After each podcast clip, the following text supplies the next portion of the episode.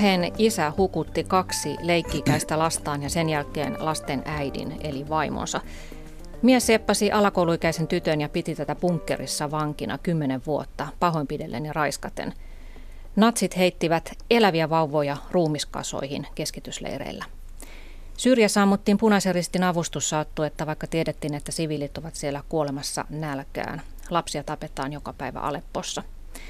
Terroristi pukeutui pommivyöhön ja räjäytti pommin keskellä häitä juhlivaa väkeä. Mies lanasi rekkautollaan tahallaan kymmeniä ihmisiä kuoliaksi rantapulevardilla. Luokkakaverit, luokkakaverit kiusasivat, hakkasivat, halvensivat, nöyryyttivät yhtä oppilasta joka päivä vuodesta toiseen, kunnes oppilas sairastui psyykkisesti. Tässäpä näitä tositapauksia tästä todellisuudesta. Filosofi ja kirjailija Torsti Lehtinen, mitä sinä ajattelet tällaisesta tositapahtumista? Onko kysymys pahuudesta? No onhan se ilmiselvää pahuutta, mutta mitkä on sitten pahuuden syyt? Tämä ei ole leenolainen ajatus, että kukaan ei ole paha, kenkään ei ole, paha ei ole kenkään ihminen, vaan toinen on heikompi toista, niin joihinkin selityksiin, joihinkin tekoihin se riittää selitykseksi. Esimerkiksi jotkut mustasukkaisuudessa tehdyt veriteot, niin niiden takanahan voi olla oma heikko itsetunto ja huoli siitä, että minä en kelpaa. Että ne lähtevät heikkoudesta, mutta sitten on kyllä ihan sellaista pahuutta, jossa ei ole mitään tällaista itsepuolustuksellista seikkaa, vaan uskotaan vaan, että minulle on annettu oikeus toisten ihmisten elämään ja henkeen. Ja, ja se on paljon vaikeampi pahuuden laji.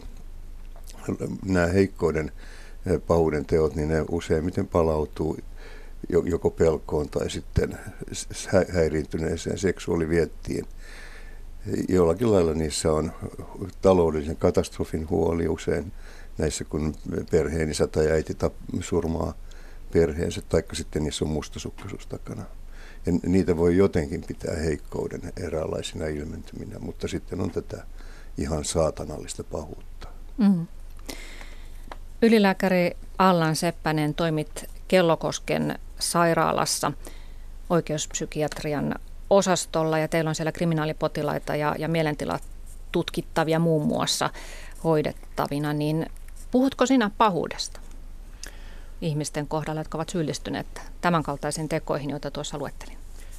No ei käytännössä tuota oikeuspsykiatrian piirissä mun mielestä kauhean hyvin voida hyödyntää tämmöistä käsitettä kuin pahuus, koska äm, pahuus tietyssä mielessä on tämmöinen äm, sekä selitys että tämmöinen antiselitys, joka ei oikeastaan selitä yhtään mitään. Jos me ajatellaan vaikka mielentilatutkimuksen logiikkaa, niin siinä pitäisi löytää jonkinnäköinen tämmöinen kausaalinen suhdeketju, joka kertoisi meille objektiivisesti tai mahdollisimman objektiivisesti, että mitä varten joku tapahtuma on tapahtunut. Ei siellä ole ikään kuin äm, sijaa kuitata sitä tapahtunutta viittaamalla jonkun tekijän tai muun tahon pahuuteen. Mm. No usein tällaisien raakojen tekojen kohdalla sanotaan, että teko oli käsittämätön ja, ja ihmetellään sitä, että miten tavalliselta tuo tekijä oli vaikuttanut. Ei olisi uskonut, on usein kommentti, jota sitten tekijän naapureilta ö, kerätään.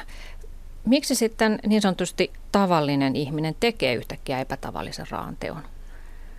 Minun ihmiskäsitykseni tulee aika lähelle William Blakein ihmiskäsitystä, että jokainen ihminen on taivaan ja helvetin avioliitto. Meissä on uskomattomia syvyyksiä sekä mm, tällaisessa hyvänä pidetyssä ihmisissä on pahuuden syvyyksiä, mutta toisaalta on sitten lohdullista, että joku hyvinkin turmeltuneena pidetty ihminen voi ihan elämänsä loppusuoralla vielä jollakin, ja, joillakin jaloilla ratkaisuilla pelastaa oman ihmisensä, ihmisyytensä.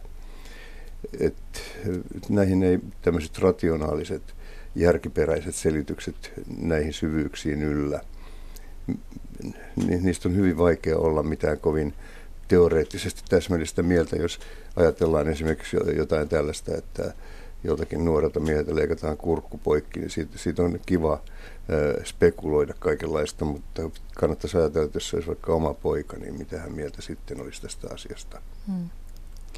Allan Seppänen, ovatko nämä ihmiset, jotka ovat teillä siellä Kelokosken sairaalassa mielentilatutkimuksessa, niin ovatko he tavallisia?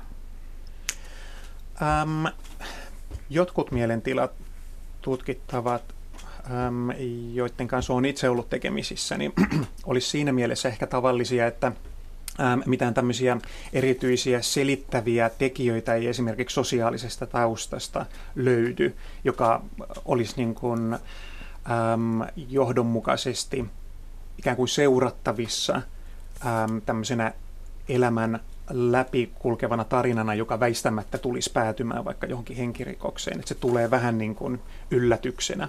Esimerkiksi äm, tietynlaisista äm, olosuhteista johtuen ihminen on ajautunut äm, semmoiseen epätoivoiseen tilanteeseen, jossa on sitten tapahtunut jotain traagista. Eli voisi sanoa, että tämmöisessä tapauksessa tämä henkilö ehkä täyttäisi tavallisuuden määritelmän, koska siellä ei ole mitään tämmöisiä äm, epänormaaleja tai tilastollisesti harvinaisia demografisia tekijöitä taustalla. Mutta monilla tietenkin on myös tämmöisiä äm, selvästi havaittavissa olevia vaikka sosiaalisia riskitekijöitä esimerkiksi äm, kasvuolosuhteissa. Tiedetään äm, esimerkiksi monistakin tutkimuksista, että altistuminen ähm, seksuaaliselle hyväksikäytölle lapsuudessa lisää sen todennäköisyyttä, että ajautuu ähm, erinäisiin antisosiaalisiin toimintatapoihin. Eli voitaisiin sanoa, että tuossa olisi tuommoinen epätavanomainen selittävä tekijä, mutta ei se ole äh, kaikilla mielentilatutkittavilla suinkaan siellä taustalla. Niin ainakaan se ei päälle näyttää. Hän nyt ei ole mikään akuankka maailma, jossa karhukoplan konnan tunnistaa siitä, että sillä on arpia naamassa ja, ja vankinumero rinnassa, vaan hyvinkin salonkikelpoinen henkilö saattaa olla sisäisesti aika arvaamaton. Et tässä ollaan aina tämän suuren salaisuuden edessä, mikä ihminen kaikessa syvyydessään on. Siihen todellakin sisältöä kaikki helvetilliset mahdollisuudet ja samalla tietysti kaikki taivaalliset ihanuudet samaan ihmiseen. Mitä, mitä yhteiskunta tai lähimmäiset voi tehdä niin, että nämä hyvät luovat voimat kasvaisivat lähimmäisessä, niin se on, se on minusta se kiinnostavin kysymys. Et ennen kuin joudutaan tämmöisiin ihan laitoshoitotilanteisiin, niin varmaan on mahdollista ennaltaehkäisevästi jotakin tehdä. Nämä koulusurmaajat esimerkiksi, niin nehän on usein koulukiusattuja tai jotenkin osattomaksi jääneitä tämä elokuva, ikivanha Suoma, Suomi-filmi, aika hyvä ihmiseksi. Siinä on viisas kohta. Viisas ihminen lähtee rauhoittamaan tyyppiä, joka terrorisoi koko, koko pihapiiriä ja yhtäkkiä tämä muuttuu hyvinkin miellyttäväksi tai ainakin siedettäväksi tämä terroristi. Sitten muut utelevat, että miten sinä tuon teit. Minä kävin vain kertomassa hänelle, kuinka paljon me häntä kunnioitamme nämä tällaiset, että ihmiselle todella kerrottaisiin, että se olet tärkeä ja arvokas, niin voisi antaa hänelle voimaa olla tekemättä niitä kaikkein kauheimpia tekojaan. Hmm. Eli Torsti Lehtinen, uskot, että ihmisissä, jokaisessa ihmisessä on kuitenkin hyvää, myös vaikka hän syyllistyisi raakoihin tekoihin. Et mä mietin vaan siis sitä, että et näinhän usein sanotaan, että kaikissa meissä on jotain hyvää, se pitää vaan kaivaa, sitä pitää vahvistaa. Mutta onko mahdollista, että voisi olla todellakin läpeensä pahoja ihmisiä. Ajatellaan ihmistä, joka on syyllistynyt useisiin henkirikoksiin ja vielä oikeudenkäynnissä sanoo joka kerta, en kadu, tekisin uudestaan. Hän nauraa uhrin kärsimyksille, uhrin omaisille. Hän on pilannut monen ihmisen elämän, siitä huolimatta hänen mielestään hän tekisi sen uudestaan. Onko tässä ihmisessä kuitenkin jotain hyvää? En mä nyt menisi heti hurraamaan, että pohjimmiltaan tämä on oikein kelpo ihminen. Kyllä sitä on nyt sellaista ihmisen ymmärryksen ylittävää pahuutta, jota ei oikein voi millään kaunilla selityksillä. Nämä jotkut tämmöiset augustinulaiset selitykset, että kukaan ihminen, ettei ole pahuutta, vaan se on vain hyvyyden puutetta, ei ole pimeyttä, se on vain valon puutetta.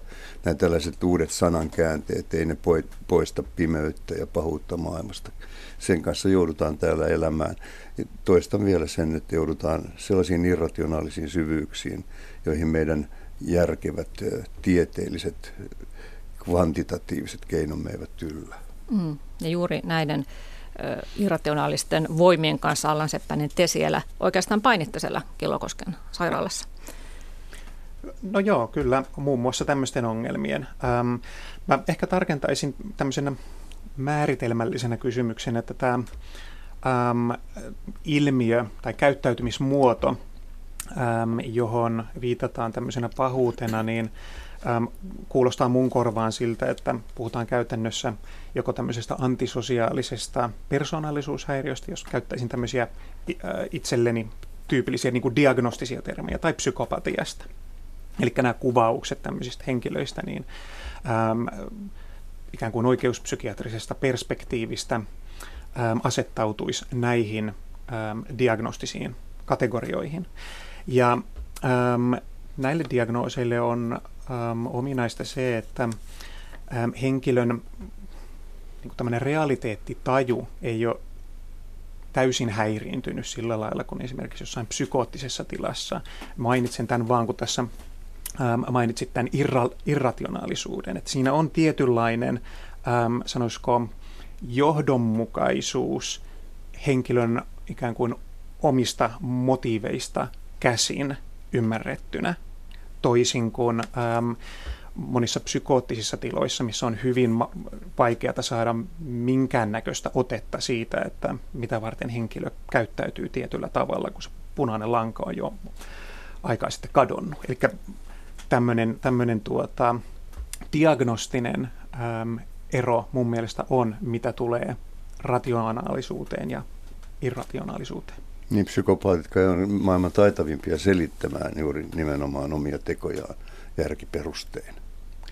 Kyllä, ja äm, mun havaintojen mukaan heidän toiminta myös usein palvelee nimenomaan heidän omaa agendaansa rationaalisesti, eli sitä ajan vaan takaa ton, ton termin käyttämisellä, että äm, kun me aika usein ehkä äm, halutaan tosiaan kuitata joku käyttäytyminen käsittämättömänä tai joku tapahtunut asia käsittämättömänä, niin näin niin kuin kliinistä oikeuspsykiatrista työtä tekevänä henkilönä, niin mulla ei ole ikään kuin semmoista oikeutta kuitata sitä käsittämättömäksi, kun mun pitäisi tuottaa esimerkiksi joku lausunto tuomioistuimelle oikeudenkäyntiä varten, niin siinä pitäisi olla jonkinnäköistä äm, ikään kuin selitystä sille, että mitä varten tämä henkilö on näin tehnyt. Se ei mm. riitä, että kuittaa, että en voi ymmärtää, miksi joku olisi tehnyt jotain näin kauheata. Niin, että se täytyy selittää diagnoosien kautta, mutta tässä onkin teidän oikeastaan maailmankuvien ero, että Torsti Lehtinen filosofisesti näet, että se pahuus on mystistä, se on ihmisen sisällä, se on käsittämätöntä. Järki ei oikeastaan yllä sinne, se on voima, jota me emme voi ymmärtää ja se vain on. Ja sitten taas Allan Seppänen, sinä näet sen mielenterveysongelmana, diagnoosina, joka selittää ihmisen käyttäytymistä. Miten nämä näkemyserot sitten – mitä niistä voidaan päätellä sen hoidon suhteen. Oletko Torsti Lehtinen myös sitä mieltä, että jos on todella, todella tuota se mystinen paha sieltä päässyt valloille, niin, niin sellaista ihmistä ei sitten esimerkiksi joku terapia paljon auta, koska hän ei no, pysty järkiperäisesti itsekään. Mä olen, mä olen ollut huumetyöntekijänä Tukholmassa joskus ja oli ihan turha joillekin tie, tietyissä tilanteissa riittävän syvälle sukelle, sukeltaneille nuorille miehille tai naisille sanoa, että ryhdy nyt sinäkin asuntosäästäjäksi ja järkevöidy hyvä ihminen. Ei mitkään, siis, siis heidän ainoa, nyt heittäydyn todella naiviksi, ainoa mikä heitä auttoi oli rakkaus. Se, että he kokivat, että heistä välitetään. Et siinä ei minkäännäköiset psykiatriset ja psykologiset metodit ja tämmöiset kalkyylit, kalkyylit auttaneet. Mä yhdenkin pojan kanssa mä yksinkertaisesti meloin yli viikon Meelarenin sel, selkiä kanootilla.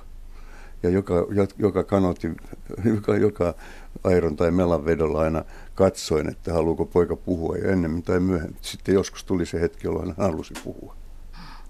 Mutta tehoako esimerkiksi psykopaattiin tällainen, että häntä vaan sitten yritetään kovasti rakastaa? Ähm, jos mä otan muutaman askeleen taaksepäin ja sanon ensinnäkin sen, että mun mielestä tässä itse asiassa ei ole ehkä ihan hirveän suurta äm, näkemyseroa. Tämä on ehkä vaan vähän enemmän, tai tämä ero tulee ehkä tämmöisistä terminologisista eroavaisuuksista, mutta totta kai tämä ilmiö, johon viittaat, että on olemassa sen tyyppisiä persoonallisuuksia, joihin esimerkiksi psykoterapia todistetusti ei auta, niin eihän se ole millään lailla niin kontroversielli tuota, näkemys, että se on kyllä fakta, että näin on. Ja psykopatia nyt on tyypillisesti sen tyyppinen äm, niin kuin persoonallisuuden rakenne, johon on hyvin vaikea aikaansaada minkäännäköistä muutosta millään niin kuin terapeuttisella lähestymistavalla.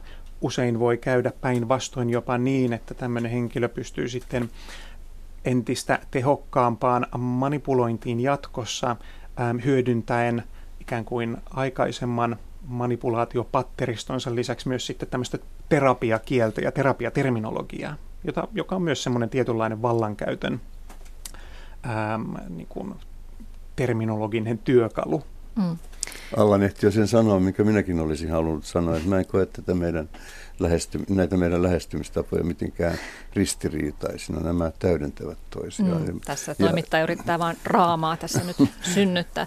Tuota, mm. Oikeuspsykiatrian ylilääkäri Allan Seppänen, kerro vielä tuosta psykopatiasta tarkemmin, mitä siihen kuuluu ja miten se kehittyy, koska vaikea kuvitella, että vauva syntyisi maailmaan psykopaattina. No, tota, ähm, pähkinänkuoressa, jos mä sanoisin, että mitä, miten niin kuin psykopatia voitaisiin määritellä, niin äm, siihen liittyy sellaista äm, eräänlaista tunnekylmyyttä ja ylipäätään hyvin heikkoa reaktiivisuutta sosiaalisessa kanssakäymisessä. Ja tämä on itse asiassa äm, todennettu myös ihan neurotieteellisesti aivosähkökäyrissä, että jos näytetään jotain tällaisia stimuluksia, esimerkiksi visuaalisia kuvia jostain vaikka tapahtumista tai ilmeistä, jotka äm, ei-psykopaateilla aiheuttaa selvän emotionaalisen reaktion, niin psykopatiassa se on huomattavan vähäinen se reaktio. Niin mun mielestä toi ehkä tässä kontekstissa riittää ikään kuin määrittelemään, mikä psykopatia Mutta miksi niin hänestä on. on tullut sellainen? Onko psykopatia siis asia, joka on jo lapsessa? Mm. Päiväkotiikäinenhän voi olla jo hyvinkin poikkeuksellisen epäempaattinen ja, ja vahingoittaa toisia eikä tunne mitään. Mutta onko se sitten sellainen, että se joissakin tapauksissa väärä kasvatus vaan vahvistaa sitä piirrettä ja joissakin sitten se pystytään niin kuin jollain lailla saada hallintaan? Joo. Tota, äm, muistaakseni 2010 tehtiin tämmöinen meta-analyysi, missä yhteenvedettiin tutkimuksia, jotka nimenomaan pyrki vastaamaan tuohon kysymykseen. Eli toisin sanoen, mikä on ikään kuin äm, geneettisten selitysten osuus ja mikä on ympäristötekijöiden selittävä osuus psykopatiassa.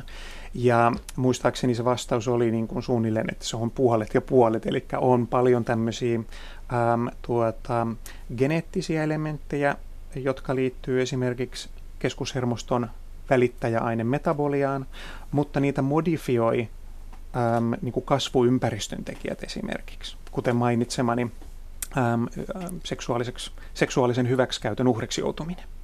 Eli se on sellaista niin kuin, äm, vastavuoroista muokkautuvuutta niin kuin monien muidenkin monitekijäisten sairauksien kohdalla. Se on äärimmäisen epätavanomaista, että meillä olisi joku sairaus, joka on puhtaasti geneettisistä tekijöistä johtuva tai puhtaasti ulkopuolisista tekijöistä johtuva. Totta kai sellaisiakin on, mutta tyypillisesti sairaudet on monitekijäisiä, jossa meillä on tiettyjä haavoittuvuuksia, mitä sitten ympäristötekijät voi joko kompensoida tai sitten ikään kuin pahentaa. Mm. Te teette siellä Kellokosken sairaalassa näitä mielentilatutkimuksia, joissa joskus tehdään aivokuvantamista myös, niin kuinka usein esimerkiksi henkirikokseen syyllistyneiden aivoista nähdään jotain muutoksia verrattuna niin sanotusti normaaleihin aivoihin tai tavallisiin? Ähm, no mielentilatutkimuksen yhteydessä ähm, tehtävissä aivokuvantamisissa niin aika harvoin löytyy ähm, mitään, joka hel, he, niin kuin auttaisi selittämään sitä tapahtunutta. Mutta samaan hengenvetoon on sanottava, että monissa eri tutkimusasetelmissa on havaittu erilaisia äm, niin kuin pieniä muutoksia psykopaateilla ja verrattuna ei-psykopaatteihin. Mm. Mutta ne ei ole vielä ikään kuin niin vakiintuneita, että me pystyttäisiin hyödyntämään niitä äm, diagnostiikassa. Kuuntelette siis Yle Radio yhtä. Minun nimeni on Sari Valto ja minulla on täällä Vieraana pahuudesta puhumassa äsken äänessä ollut oikeuspsykiatrian ylilääkäri Allan Seppänen ja lisäksi täällä on filosofi-kirjailija Torsti Lehtinen. Onko sitten pahuudessa lievempiä ja rankempia tasoja? Muun muassa oikeuspsykiatria äh, Psykiatri Michael Stone on kehittänyt asteikon, jolla hän katsoo pystyvänsä mittaamaan erilaisten murhaajatyyppien pahuusastetta. Stonein asteikossa on 22 tasoa. Ne, jotka tappavat itsepuolustukseksi ilman viitteitä psykopaattisista piirteistä, ovat tasolla yksi, ja sitten taas sitä ylintä pahuuden astetta edustavat puolestaan esimerkiksi psykopaattiset, sadistiset seksimurhaajat, joita motivoi ennen kaikkea kiduttaminen. Mitä mieltä te olette tällaisesta pahuuden mittaasteikosta? Minusta se on pahinta tekotieteellisyyttä, mitä voi kuvitella. Että haetaan jonkinnäköistä tie, tieteellistä auktoriteettia omille näkemyksille kvantifioimalla ne asetetaan kaikenlaisia mit, mittalukuja. Ei, ei suostuta siihen, että kaikki tässä maailmassa ei suostu, mita, suostu mitattavaksi.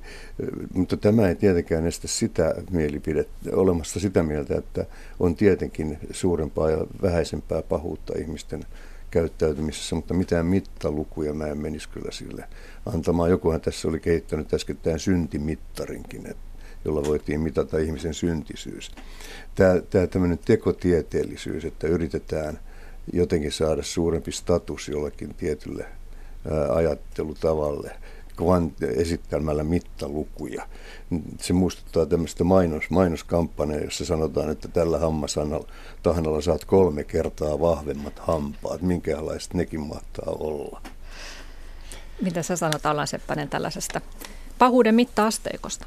No ei sillä tosiaan ole mitään arvoa äm, oikeuspsykiatrisissa arvioissa. Toki me käytetään erilaisia riskiarviotyökaluja ja diagnostisia työkaluja, joilla me pystytään ja ainakin pyritään niin kuin kvantifioimaan eri asioita, mutta tämä Michael Stonein pahuusasteikko ei ole yksi niistä.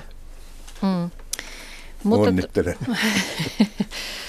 tuota, mutta Miten sitten niin kuin rikosoikeudessa, tehdäänkö riittävän suuri ero? Siis tavallaan ymmärrän tuon, että tällä tavalla ei voida sitä pahuutta mitata, mutta kuitenkin niin kuin Torsti Lehtinen sanoi, niin on eroja sillä asioilla ja asioilla. Että jos otetaan esimerkiksi vaikka murhaaja, joka äkkipikaistuksissaan tappaa jonkun vaikkapa nainen, jota aviomies on ensin pahoinpidellyt rankasti 20 vuotta ja sitten yhden riidan yhteydessä naisen päässä vaan naksahtaa ja hän tappaa miehen keittiöveitsellä.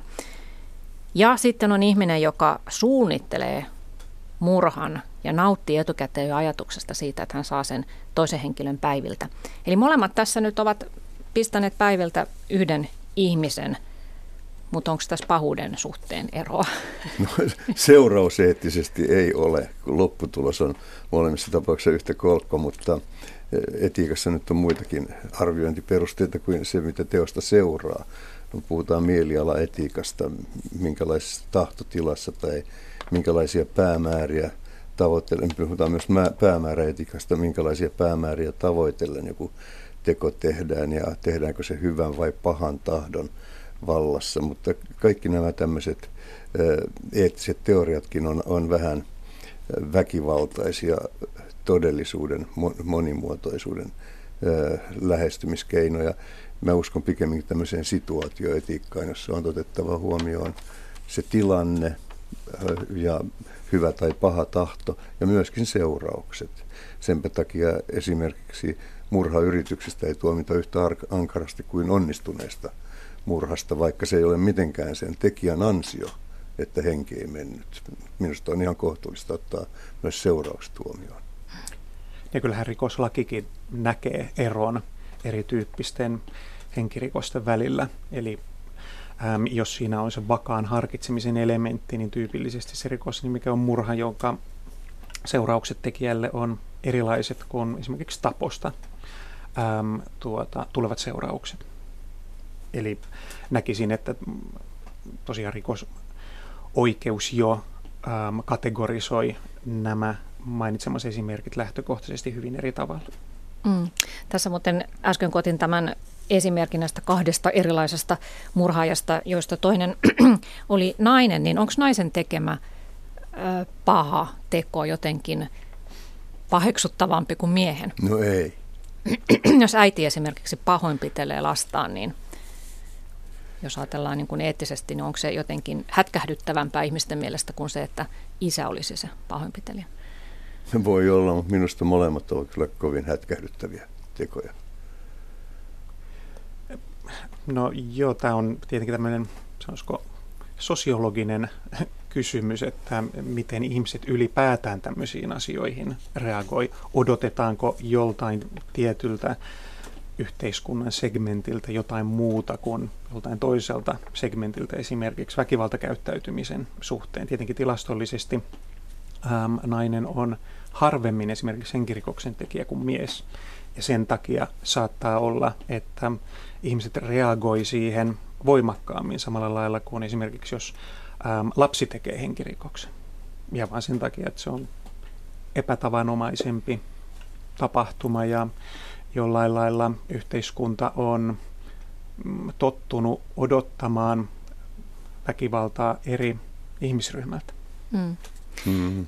No kuinka usein Allan Seppänen sä kuulet sitten esimerkiksi mielentila tutkittavilta mm, motiiveja, että he ovat tehneet vaikkapa murhan ja he selittävät sen motiivilla, jota me muuten me ymmärrä. Esimerkiksi otetaan vaikka sairaanhoitaja, joka tappaa vanhuksia sairaalassa ja hän kertoo motiivikseen, että hän haluaa vapauttaa nämä vanhukset sieltä laitoshoidon mm. kurjuudesta ja ikeestä, niin tuota, onko hän paha? Hän on ottanut toki oikeuden omiin käsinsä, mutta hän näkee tämän, nämä tekonsa auttamisena. Kuinka paljon kuulet tällaisia erikoisia motiiveja? Ähm, no mä sanoisin, että melkein järjestään ne motiivit on varmaan sellaisia, että jos ne ikään kuin irrotetaan täysin siitä vaikkapa mielentilatutkimuskontekstista ja ikään kuin heitetään vaan ilmoille tämmöisinä yksittäisinä selittävinä ää, lausuntoina, niin ne kuulostaa hämmentäviltä ja niin kuin vaikealta käsittää. Mutta kyllä mun täytyy sanoa, että mulla usein, tai oikeastaan poikkeuksetta siinä vaiheessa, kun mielentilalausunto on valmis, niin kyllä mulla on semmoinen äm, tyytyväinen olo siitä, että mä oon saanut tämän asian nyt kuvattua sillä tavoin, että tuomioistuin voi nyt tehdä tehtävänsä. Eli sä pystyt useimmiten selittämään, vaikka aikaisemmin sanoit, että on vaikea ehkä aina löytää sitä selitystä sille teolle. Ähm, se riippuu vähän siitä, että ähm, minkä tyyppisestä tutkittavasta on ollut kyse. Ähm, aikaisemmin viittasin siihen, että jos se motiivi on ähm, täysin tällaisen psykoosisairauden värittämä, ähm, niin silloin se voi olla vaikeammin ymmärrettävissä kuin jos se tekijä ähm, ei ole psykoosisairaus ja se teko liittyy johonkin hänen omaan agendaansa, niin silloin se on helpompi nähdä, että okei, ottaen huomioon, että sun lähtökohta on se, että sä halusit esimerkiksi ryöstää tämän henkilön ja tämä ryöstö jotenkin riistäytyi käsistä ja sitten kävi näin, niin totta kai se on ymmärrettävissä tämmöisenä ikään kuin kausaalisena, johdonmukaisena tapahtumaketjuna. Mutta tässä kun me keskustellaan, niin musta tuntuu, että käytetään sanaa ymmärryskin vähän kahdella eri tavalla. Ähm, toisaalta me voidaan kuvata joku tapahtuma, kuten tuossa kuvasin tämmöisenä ähm, kausaalisena tapahtumaketjuna. Toisaalta ymmärrys liittyy enemmän semmoiseen, sanoisiko emotionaaliseen, empatisoivaan ymmärrykseen, että pystynkö asettautumaan tämän henkilön ikään kuin perspektiiviin ja ymmärtämään sitä sitä kautta jotenkin subjektiivisesti. Ja siihen liittyy ehkä semmoinen tietynlainen eettis-moraalinen vaikeus ja haluttomuuskin asettautua äm, jonkun tämmöisen teon tehneen henkilön äm, saappaisiin näin niin kuin subjektiivisella tasolla. Ne on kaksi hyvin erityyppistä prosessia.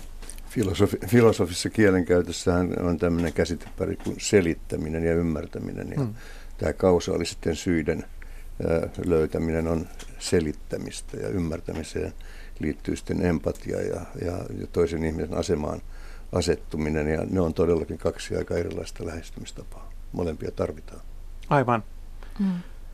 Eli ehkä juuri tuota hyödyllistä käsiteparia käyttäen mä sanoisin, että äm, selittäminen onnistuu mutta sitten tämmöinen enemmän emotionaalis-eettinen ymmärtäminen, niin se vaatii sitten ehkä enemmän tuota, keskittymistä ja, ja tota, pyrkimystä, mutta kyllä mä ajattelen, että äm, siinä vaiheessa, kun oikeuspsykiatri äm, muuttuu mielentilatutkimuksen tekevästä tämmöisestä asiantuntijasta hoitoa tarjoavaksi äm, niin kuin hoitotahoksi, niin silloin väistämättä joutuu ehkä ottamaan myös tämän äm, ymmärtämiselementin siihen mukaan. Mutta varmaan aika monilla ihmisillä on, kuten sanottu, niin tämmöinen tietynlainen haluttomuus tehdä sitä, koska siihen liittyy sitten tämmöistä tietynlaista emotionaalista raskautta luonnollisesti yrittää jollain lailla äm, ymmärtää tuommoisella inhimillisellä tasolla, että miten joku ihminen voi ajautua tekemään sellaisia tekijöitä, tekoja, joita mekin tutkitaan tuolla jatkuvasti. Ja sitten siinä on vielä se, että ajaudutaan eksaktin, eksaktin tieteen mahdollisuuksien ulkopuolelle, joudutaan sitten jotenkin tunnustamaan se, että täällä ei enää ole mitään kovin selviä kausaalisia selityksiä, vaan sitten joudutaan ottamaan se riski, että ymmärtäminen aina sisältää suuremman väärin ymmärtämisen mahdollisuuden kuin tieteellinen se- selittäminen. Totta, mutta mä sanoisin, että ähm, mä luulen, että ihmiset pelkää vielä enemmän sitä oikein ymmärtämistä. Jos meillä on henkilö, mm. joka on tosiaan tehnyt tämmöisen, sanotaan vaikka poikkeuksellisen raahan teon, niin mulla on ainakin semmoinen tuntemus, että ihmiset mieluummin pitäisi sellaista tietynlaista emotionaalista ja älyllistä etäisyyttä siitä, kuin ähm, hyväksyisi sen, että kyllä kieltämättä pystyn ymmärtämään, miksi tämä teko tapahtui. Mm. Onko näillä, kun päivittäin olet tekemisissä ihmisten kanssa, jotka ovat syyllistyneet raakoihin tekoihin, onko heillä itsellään tarve selittää sitä teille? Onko heillä tarve saada teidät ymmärtämään? Ja onko siinä eroa sitten, että onko henkilö todettu psykopaatiksi vai ei? Kyllä. Ähm, joillain ihmisillä on sellainen tarve, joillain ei ole. Ja tosiaan juuri kun sanoit, niin jos meillä on tämmöinen henkilö, jonka tämmöinen sanoisiko emotionaalinen reaktiivisuus ja tarve tämmöiseen äm, tunneelämäpohjaiseen kanssakäymiseen muiden ihmisten kanssa on hirveän vähäinen, niin ei sellaisella henkilöllä ole myöskään kauhean suurta tarvetta tulla ymmärretyksi. Ei sillä ole niin kuin hirveästi mitään merkitystä hänen kannaltaan, että miten ihmiset nyt suhtautuvat häneen ja hänen tekoihinsa. Mutta joskus meillä on tämmöisiä äm, tilanteita, jotka subjektiivisesti on ehkä vielä traagisempia, eli, eli on tapahtunut esimerkiksi juuri henkirikos, äm, jonkun tämmöisen enemmän ohimenevän, vaikkapa psykoottisen tilan yhteydessä, ja kun henkilö paranee meidän tarjoaman hoidon myötä siitä psykoottisesta tilasta ja se koko tilanteen realiteetti niin kuin palautuu hänelle, niin se on subjektiivisesti huomattavasti raskaampi asia tälle tekijälle tietenkin, kuin tällainen henkilö, jonka tämmöinen emotionaalinen kylmyys äm, antaa sellaista sopivaa etäisyyttä niihin omiin tekoihinsa. Pitäisikö sitten sitä emotionaalista kylmyyttä ja tätä, mistä äsken käytitte ilmaisua tarve, niin pitäisikö sitä sitten pitää siinä perimmäisenä selittävänä tekijänä vai pitäisikö kaivautua sen taakse ja miettiä, miksi joillakin tämä tarve on toisenlainen kuin toisella ja miksi toinen on emotionaalisesti kyl, kylmin, kylmempi kuin toinen. Onko niiden takana joku syvempi selitys, miksi näin on? Ähm, aina selitetään me mitä tahansa ilmiötä, niin varmaan aina niin kuin voidaan mennä siinä ikään kuin selitysketjussa aina askel taaksepäin, kun me ollaan havaittu joku ilmiö selittäväksi tekijäksi, niin sitten voidaan aina kysyä, että okei, no onko, mikä selittää sitten sen ilmiön, joka selitti tämän ilmiön. Ja näin myös tämän äm, psykopatiaan liittyvän emotionaalisen kylmyyden kohdalla me voidaan niin kun, ottaa pari askelta taaksepäin ja sanoa, että okei, äm, näillä ihmisillä näyttää olevan vaikkapa tämmöinen geneettinen rakenne, mutta kaikilla ei. Okei, selvä, me tarvitaan seuraava selitys. Ähm, ulkoapäin tulevat sitä geneettistä äm, geneettisen ilmiasun lopullista ilmaantuvuutta muokkaavia niin kuin tekijöitä löytyy sitten ulko, äh, tästä kasvuympäristöstä esimerkiksi. Eli niitä selityksiä löytyy aina, äm, mitä pitemmässä katsotaan siinä selitysketjussa taaksepäin. Mutta tämä ketju, se menee ihan ad absurdum, eli aina etsitään vielä syvempää selitystä, niin sehän on aika typerää. Jossain vaiheessa täytyy vain tyytyä siihen, että sovitaan, että tämä, tätä pitemmälle ei kaivauduta, vaan tällä selitetään ja tätä ei enää selitetä. No näin käytännössä tietenkin onkin, jos me ajatellaan vaikka lääketieteellisen diagnoosin käsitettä, niin sitähän hyödynnetään tietenkin tämmöisessä arkipäivän lääketieteellisessä kanssakäymisessä, jos potilas tulee vastaanotolle ja sanoo, että mulla on tämmöinen oire, mikä mua vaivaa. Lääkäri sanoo, no se johtuu tästä sairaudesta ja suurin osa ihmisistä on tyytyväisiä tuohon mm, vastaukseen. Mm, mm. Se tuli nyt selitettyä, mm. mutta joku lääketieteen tutkija luonnollisesti ei olisi tyytyväinen tuohon selitykseen, vaan hän haluaisi tutkia, että okei, mitä tämän diagnoos, diagnostisen käsitteen takana on. Mm. Mutta se, että jos puhutaan nyt pahoista teoista, niin sitten se, että oli se selitys mikä tahansa, niin se on teko ja se on ollut valinta. Onko se ollut sitten vapaan tahdon mukainen valinta vai ei, niin se on se kysymys. Että tutkimustenkin mukaan suurimmalla osalla vankilaan päätyneistä ihmisistä, niin heidän lapsuus on ollut rikkonainen ja turvaton. Mutta kuinka pitkään siihen voi vedota? Eikö aikuisella kuitenkin ole se valinnanvapaus, että lähdenkö minä – etsimään tähän rikkonaiseen olooni terapiaa ja aggressioihin apua vai annanko itseni vain nyt ajautua sinne rikoksen polulle ja vähät välitä mistään.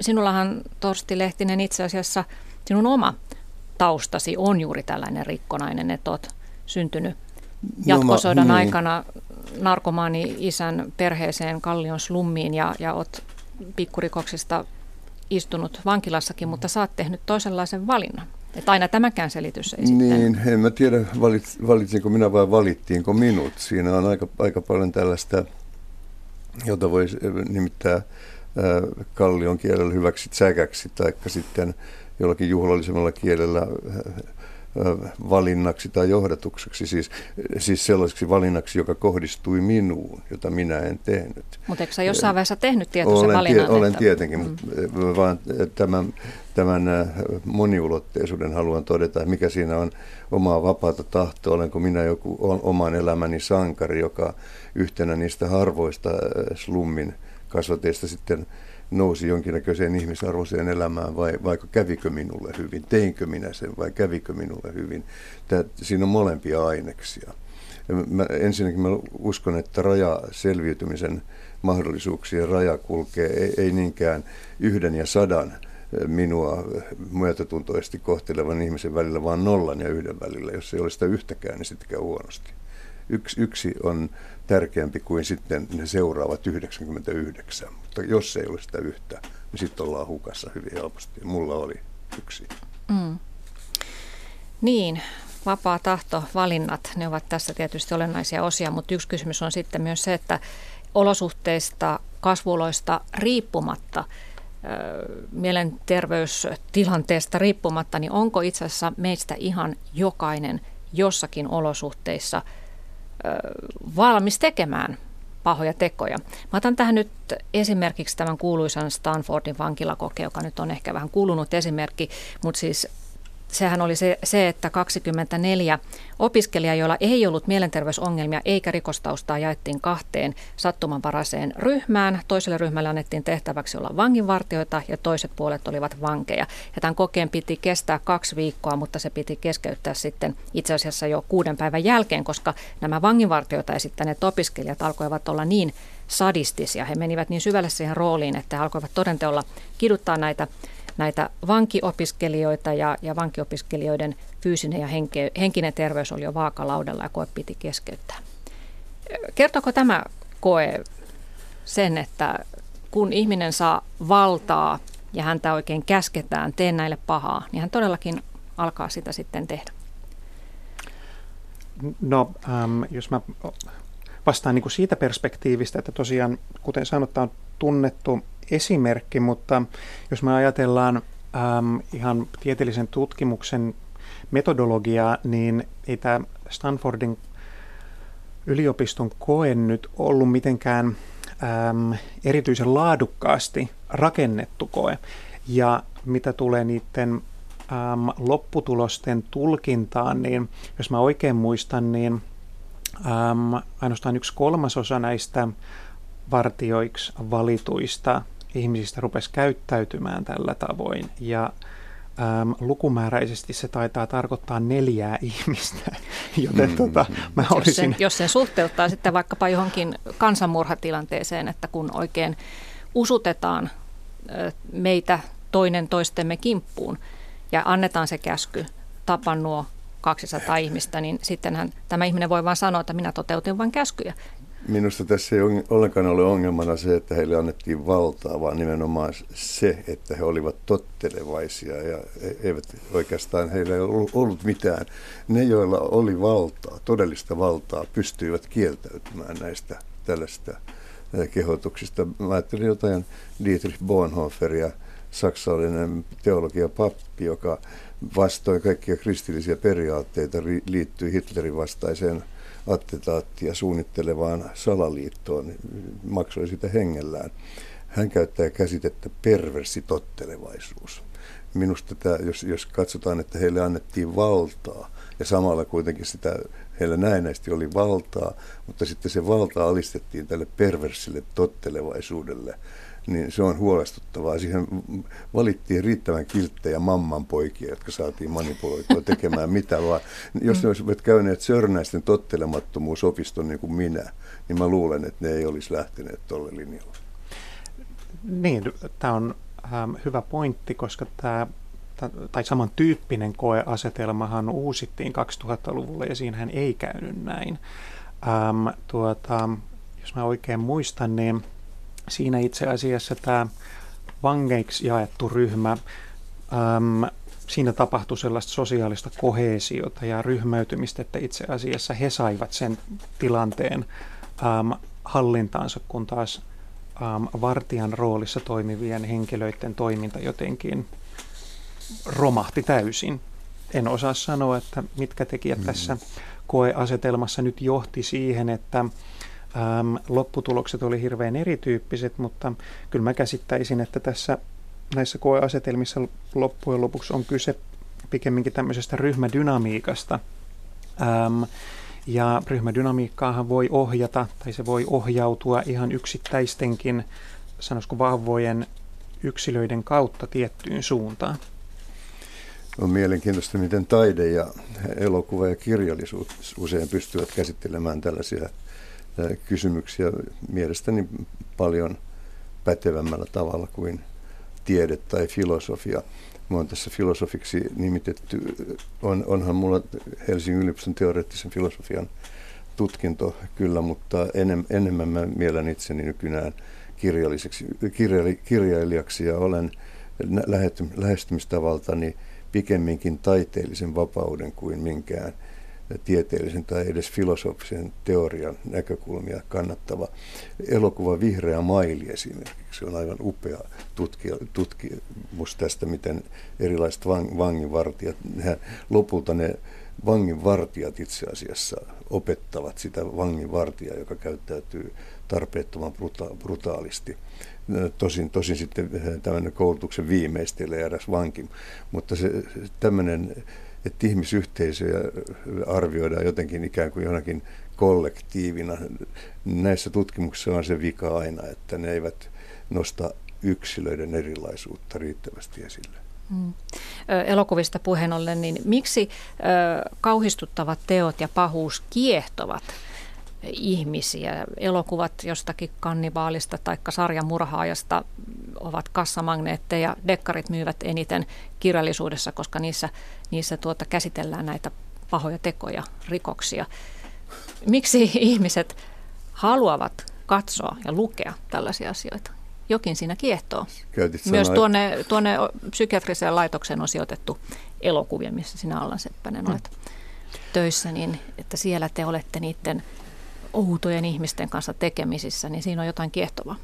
No, kyllä mä luulisin, että ihminen nyt on äm, ikään kuin evoluution kautta rakentunut siten, että erilaisiin uhkakuviin tulee kiinnitettyä huomiota, koska ää, niillä voi olla hyvinkin paljon relevanssia, mitä tulee äm, tuota hengissä säilymisen äm, arvoon. Joten mä luulen, että se nousee ihan sitä kautta, että meitä kiinnostaa tai me jäädään katsomaan jotakin vaikkapa onnettomuutta, koska siinä on mahdollisesti niin kuin hyvinkin arvokasta informaatiota oman säilymisen kannalta. Mä taidan olla su- syvästi poikkeava, koska mua ei kiinnosta tuon tyyppiset elokuvat ollenkaan. Olen kyllä läheltä seurannut itselläni läheisen ihmisen elokuvamaun muuttumista, kun hän joutui narsistin pahoin, henkisesti pahoinpitämäksi, niin sen jälkeen hän ei varmasti halunnut katsoa ainakaan puoleen vuoteen mitään romanttisesti löysää elokuvaa, vain pelkästään raaka kauhu antoi hänelle toisen vaihtoehdon ja, ja, ja korjasi hänen mittakaavaansa, antoi, auttoi häntä näkemään oman, oman ahdistuksensa oikeammassa mittakaavassa. Mutta aina kun sanotaan, että ihminen sitä tai ihminen tätä, niin mä huolestun.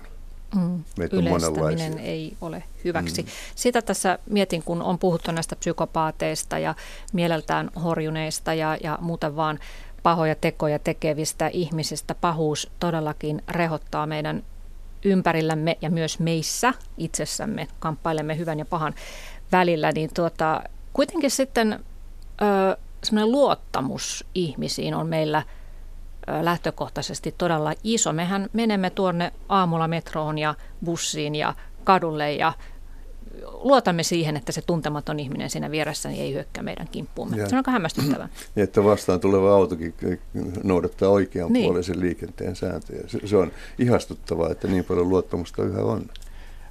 Mutta sehän on täysin perusteltua luottamusta, siis eihän suurin osa vastaan tulevista autoista tietenkään aja sun päälle. Mm, ja, mm. ja samoin niin kuin mitä tulee tähän äh, vankila ähm, tuota, esimerkkiin, niin meillähän on tietenkin jatkuvasti niin kuin reaalimaailman dataa siitä, että totta kai vankilajärjestelmä normaalisti suurimmaksi osaksi ajasta toimii niin kuin soveltaen ihan inhimillisiä äm, periaatteita. Öö, siis mitä? Eli reaalimaailmassa äm, harvemmin käy niin, että esimerkiksi vanginvartijat äm, tämän valta-asemansa myötä ajautuvat – tämmöisiin silmittömiin vallan väärinkäytöksiin, kuten tässä mm. mainitsemassa niin, en tutkimusesimerkissä. En ole ollut vankilassa. no joo, kyllä, mutta ö, tässä on lähetysikkunasta tullut aika mielenkiintoinen kysymys ö, aika ajatella nimimerkiltä. Kuinka usein paha pitää itseään pahana? Mulla on tässä koko aika pyörinyt mielessä eräs mielenkiintoinen oikeustapaus Amerikasta, jossa mies sanoi, että en minä, sitä paha, en minä niitä veritekoja tehnyt, vaan minus, minuun asettui sisäinen riivaava voima, joka itse asiassa teki ne teot. Jos tämmöisen selityksen uskoo, jos se otetaan todesta, niin itse asiassa tämä rikollinen alennetaan ihmisarvoltaan esineen kaltaiseksi jos ihmiset otetaan vastuu pois, niin hänestä tehdään tahdoton ajopuu ja esine. Amerikkalainen oikeusistuin menetteli tästä tapauksessa oikein viisaasti. Ne sanoivat, että hyvä on, jos syyllinen oli joku sisäinen ääni sinussa, niin pannaan se sisäinen ääni linnaan. Mutta kun se oli siinä miehessä se sisäinen ääni, niin mm. mies joutui itsekin sinne vankilaan. Että tämmöiset selitykset, jossa luikerellaan vastuusta, niin niiden hyväksyminen on väärin sekä sitä uhria kohtaan että myöskin tätä rikollista kohtaa, koska hänellä annetaan, hän tuetaan sitä näkemystä, että hän määrittelee itsensä esineeksi, jolla ei ole mitään vastuuta teostaan. Um, no samaa hengenvetoa on tietenkin sanottava, että jos näyttö puoltaa sitä, että esimerkiksi tämmöisessä äm, tilanteessa tämä sisäinen ääni olisi tulkittavissa esimerkiksi skitsofrenian yhteydessä esiintyväksi ääniharhaksi, niin silloin meidän velvollisuus olisi tietenkin suhteuttaa se tapahtuneeseen ja tarjota esimerkiksi antipsykoottista hoitoa tämmöiselle henkilölle, mutta se riippuu siitä, että tulkitaanko me se jonkinnäköiseksi, sanoisiko, kielikuvaksi, jolla pyritään pääsemään eroon vastuusta vai todelliseksi subjektiiviseksi ähm, kokemukseksi ohjatuksi tulemisesta, joka olisi tyypillistä esimerkiksi juuri skitsofreniassa. Mm-hmm. Tässä lähetysikkunassa Sarde-niminen nimimerkki kirjoittaa, että pohdiskelin hetken, voiko se pahuus kulkea geeneissä, kun muistan erään perheen kolme lasta, niin kaikilla oli rikollisuuteen ja väkivaltaan taipuvaisuutta. No siitähän me tuossa jo puhuttiinkin, että saattaa olla sitä geeniä, mutta on myös varmasti muita Todennäköisesti tekijöitä. niillä on myöskin sama ympäristö kolmella. Mm. Aika usein näitähän onnistutaan selvittämään vain identtisiä kaksosia tutkimalla, panemalla heidät erilaiseen ympäristöön, niin nähdään mikä on peräisin geeneistä ja mikä ympäristöstä. Mm. Lörpötin nimimerkki kirjoittaa, kun pahuuteen vastataan pahuuden keinoin, pahuus vaan kasvaa, ymmärrys ei toimi.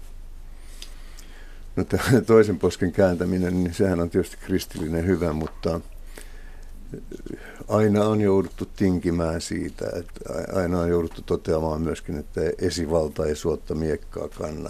Semmoinen idealismi, jossa, talstoilainen idealismi, jossa sanotaan rikolliselle, että teit todella törkeän teon, mutta ei meistä, meillä ole oikeutta sinua tuomita, tuomita, mene äläkä enää rikoksia tee, niin en, en oikein suosittele kokeilemaan sitä kaikissa oloissa.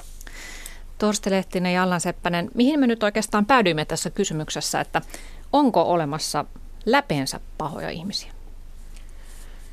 No Loppu ei, ei mulla ainakaan tullut aika. vastaan.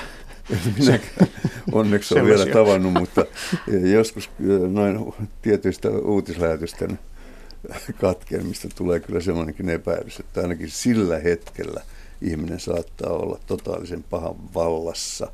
Ja enkä tarkoita nyt, että nyt paha olisi mikään tämmöinen karvonen ulkopuolinen riivaaja, vaan se on hänen sisäinen ulottuvuutensa ja se, se voima voi olla hänessä hallitsemattomassa ylivallassa jonakin hetkenä. Mm, näet, että se on vain hetkellistä. Hän voi palata vielä en, hyvyyteen. En sanon, sanonut niin. Olen sitä mieltä, että se voi olla niin, mm. mutta voi olla, että se on myöskin pysyvä tila ja se, se on huolestuttavaa, mutta, mutta mä haluan uskoa tähän viimeisen teon mahdollisuuteen. Senhän takia äh, mainioita äh, elä, elämän tuloksia saaneita ihmisiäkään ei palkita nimeämällä katuja tai toreja heidän, heidän nimensä mukaan niin kauan kuin elävät, vasta sitten kun loppusaldo tiedetään. Ihminen voi vielä viimeisellä teollaan pilata kaiken, mutta hän voi myöskin viimeisellä teollaan pelastaa kaiken, osoittaa tuo itseään, siihen asti itseään paljon suuremmaksi ja arvokkaammaksi ihmiseksi. Niin, puhut tästä tekojen loppusaldosta, mutta onko se ihmisen arvo sitten yhtä suuri kuin tekojensa summa? Että onko esimerkiksi pedofiili vastenmielinen hirviö vai onko hän yhtä arvokas ihminen kuin kaikki muutkin? No ainakin Euroopan ihmisoikeussopimuksen mukaan kyllä. Villissä lännessä 5000 dollars dead or alive. Hevosvarkaus riitti, että ihmiset katsottiin, että tuo kun vie lähimmäisensä hevosen näin ankarissa oloissa, niin sillä ei enää ole ihmisarvoa. Se on toinen ääripää ja toinen on tämä kaiken ymmärtävä armelias näkö, näkö, näkökulma. Ja niiden välillä täytyy uskaltaa värähdellä tilannekohtaisesti. Näihin tunnelmiin jäämme värähtelemään Torsti Lehtinen ja Allan Seppänen. Oikein paljon kiitoksia vierailustanne Yle Radio Yhdessä ja kiitos myös kuuntelijoille aktiivisuudestanne lähetysikkunassa ja tapaamme sitten jälleen ensi tiistaina. Hyvää päivänjatkoa.